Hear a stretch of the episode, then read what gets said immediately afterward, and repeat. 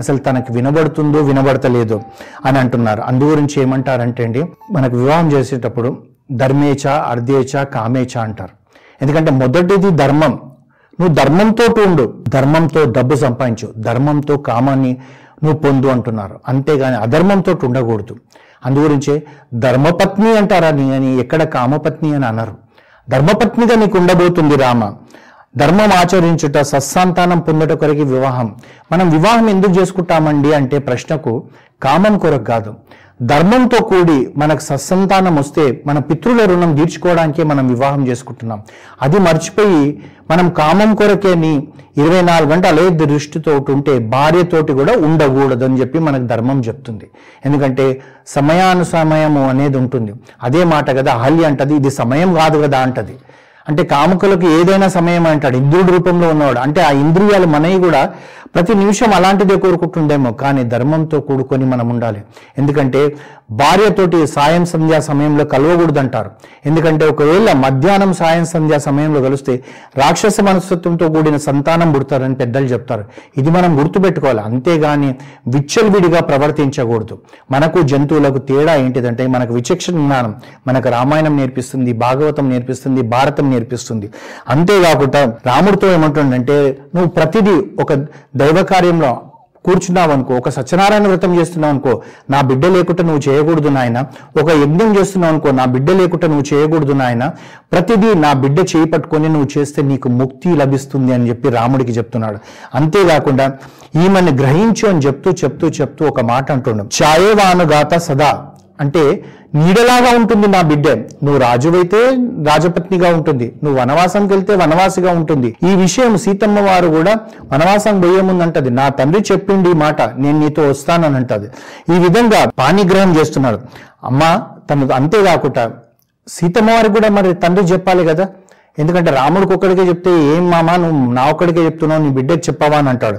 అందుగురించి ఈ విషయాలన్నీ రాముడి కొరకే చెప్పాడంటే రాముడి కొరకు కాదు మన కొరకు చెప్పాడు. జనకుడు జనకుడు అంటే ఈ విశ్వానికే తండ్రి, అతను మనకు కూడా నేర్పిస్తున్నాడు. అదేవిధంగా సీతమ్మ వారికితో చేసిన ఉపదేశం కూడా రాముడితో అంటున్నాడు, ఓ శుభకరి, చక్కని సంతానం పొందుటకే నేను నీ హస్తంను గ్రహిస్తున్నాను. ఈ కన్యాదానం చేసేటప్పుడు మనకి ఇలా చేతులు పెట్టిస్తారు. ఆ చేతులు పెట్టించినప్పుడు నువ్వు చేయి పెడుతున్నావు దేని కొరకంటే ధర్మంతో కూడుకున్న సంతానం కొరకే.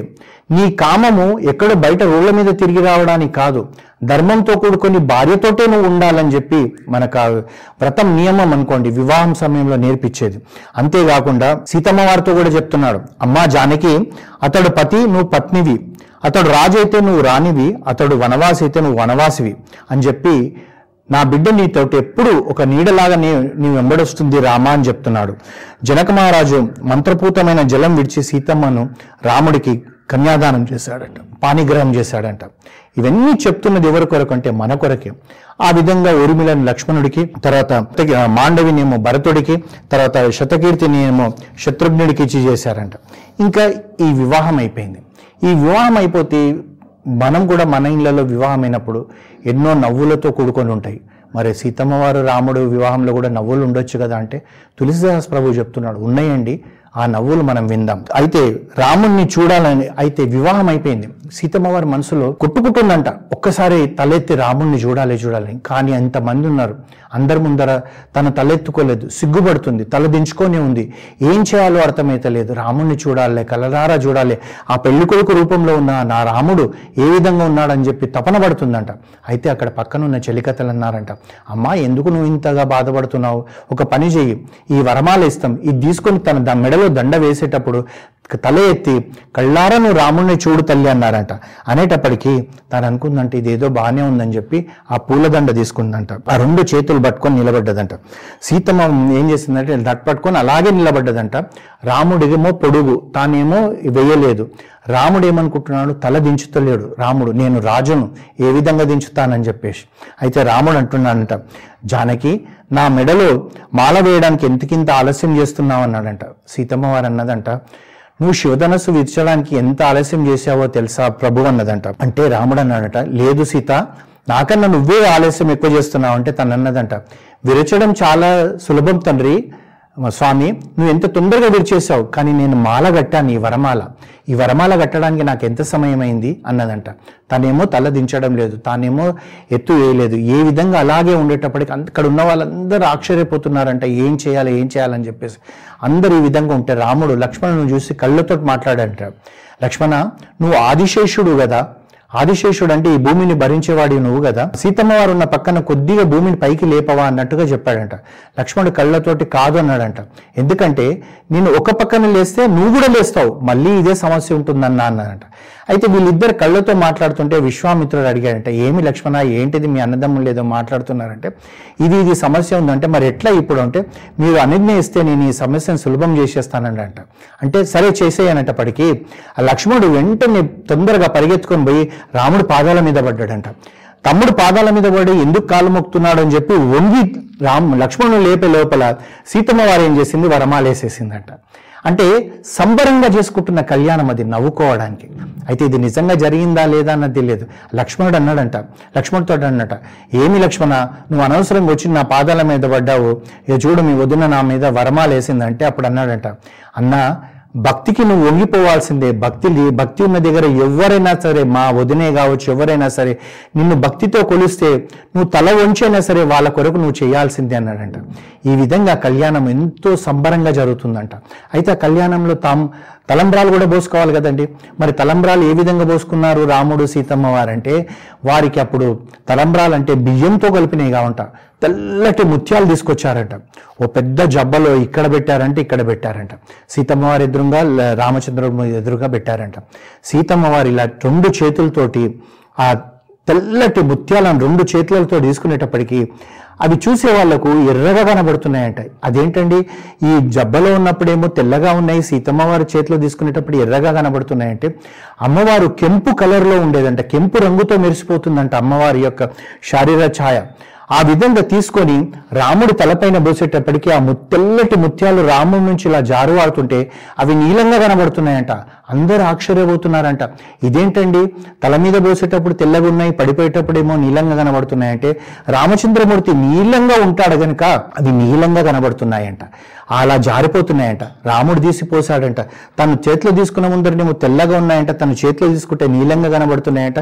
సీతమ్మ వారి తల మీద పోసేటప్పటికి జారువాడుతుంటే కెంపు రంగులో ఉన్నాయంట. అంతే, ఆ ముత్యాల్లో గొప్పతనమా ఈ యొక్క మన మన తల్లిదండ్రులైన సీతమ్మ రామయ్య యొక్క శరీర ఛాయతోటి అవి ఎలా మారుతున్నాయో అర్థమైతలేదంట. ఎంతో సంతోషంగా ఆటలు పాటలతోటి ఆ వివాహం జరుగుతున్నాయంట. అయితే ఒకసారి చిన్న చిన్న ఆటలు పెళ్లిలో చేయాలి కనుక రాముడి యొక్క పాదాలను కడగాలి, ఎందుకంటే మనం ఇప్పుడు కళ్యాణంలో వరుడి యొక్క పాదాలకు కన్య మొక్కుతుంది కనుక, పెళ్లి కూతురు మొక్కుతుంది కనుక ఆ రాముడి పాదాలను కడగాలి. ఆ తాంబాలంలో రాముడు పాదాలు పెట్టారంట. సీతమ్మ వారు ఏం చేసిందంట, తాను ఆ దగ్గరకు వచ్చేటప్పటికి తాను సంశయిస్తుందంట. చెలికత్తలు అడిగారట, ఏమ్మా ఎందుకు సంశయిస్తున్నావు అంటే, ఏమీ లేదే, నా చేతికి ఇన్ని కంకణాలు ఉన్నాయి, ఈ కంకణాలలో రాళ్ళున్నాయి, ఒకవేళ ఆ రామచంద్రమూర్తి యొక్క పాద స్పర్శతోటి పాద ధూళితోటి ఈ రాళ్ళన్నీ స్త్రీలైతే, అంటే రాముడి పాద స్పర్శతోటి ధూళిగా ఉంది లేదా రాయిగా ఉన్న ఆల్యనే స్త్రీ అయింది కనుక ఇంతమంది స్త్రీలు అవుతారేమో అని చెప్పి అన్నదంట. వాళ్ళు అన్నారంటే, ఎందుకమ్మా నువ్వు అంతగా సంశయిస్తున్నావు, నువ్వు సంశయించక తల్లి, నువ్వు పాదాలను కడగనేటప్పటికీ ఆ గంగా నది నుంచి తెచ్చిన నీళ్లు పోస్తుంటే ఆ గంగా నది అనుకుందంట, ఇది నేను పుట్టిన శ్రీ మహావిష్ణువు పాదాలేనా అని చెప్పి తన అనుకుంటుందంట. ఆ కడిగిన తర్వాత ఇదైందంట, మళ్ళీ వరమాల వేయాలి. ఆ వరమాల వేసేటప్పటికీ ఆ సీతమ్మ వారు ఇలా వరమాల వేస్తుందంట. వేస్తుంటే ఈ కంకణాలలో ఉన్న రాళ్లలో మొత్తం రాముడే కనబడుతున్నాడంట. అయితే తాను ఇలా ఇలా చూస్తుందంట రాముడిని కాదు, ఎక్కడ నేను చేయి కదిలిస్తే ఇందులో ఉన్న రాముడు ప్రతిరూపం కదిలిపోతుందేమో అని చెప్పేసి సంశయిస్తుందంట.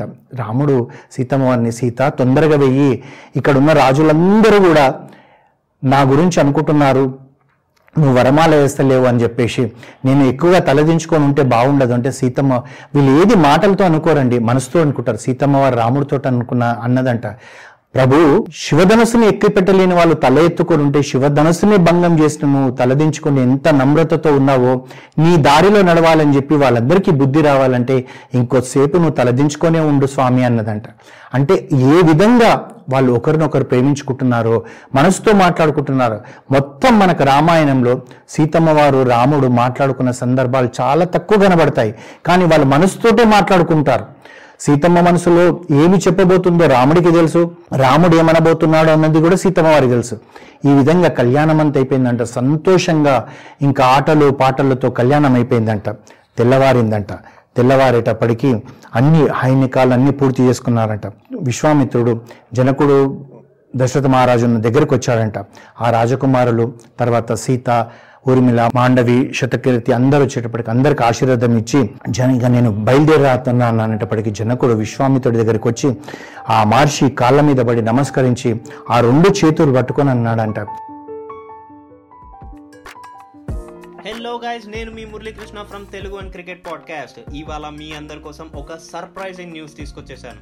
మన TeluguOne cricket podcast sports podcast awards two thousand twenty one కి నామినేట్ చేయబడింది. దానికోసం ఒక ఓటింగ్ ప్రాసెస్ అనేది ఉంటుందన్నమాట. ఓటింగ్ ప్రాసెస్ ఏంటంటారా, చాలా సింపుల్ అండి. Sports podcast awards dot com అనే వెబ్సైట్కి వెళ్ళండి.